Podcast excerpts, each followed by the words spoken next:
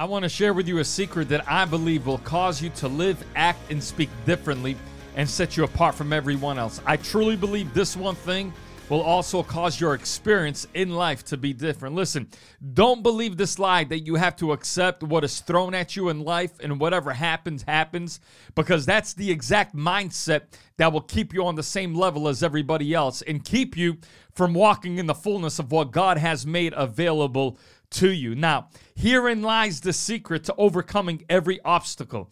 Romans chapter 8, verse 11 says that the Spirit of God who raised Jesus from the dead lives in you.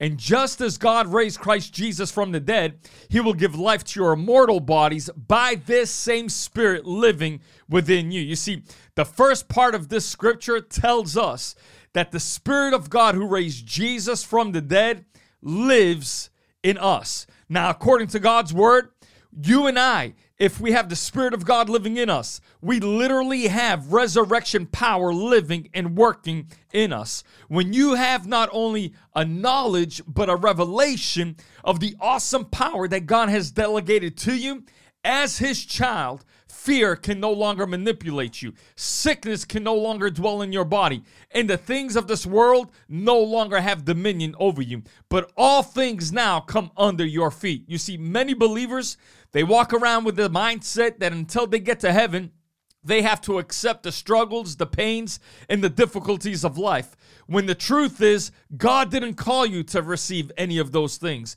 But what He did was, He empowered you by the Holy Spirit of God that lives in you to dominate and to overcome here in this world. Yes, we may encounter challenges in life, and there is nothing unbiblical about that. But as God's child, you are not meant to face defeat.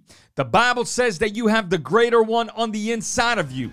And if the greater one now lives in you, you have been anointed by his spirit to win and not lose in Jesus' mighty name.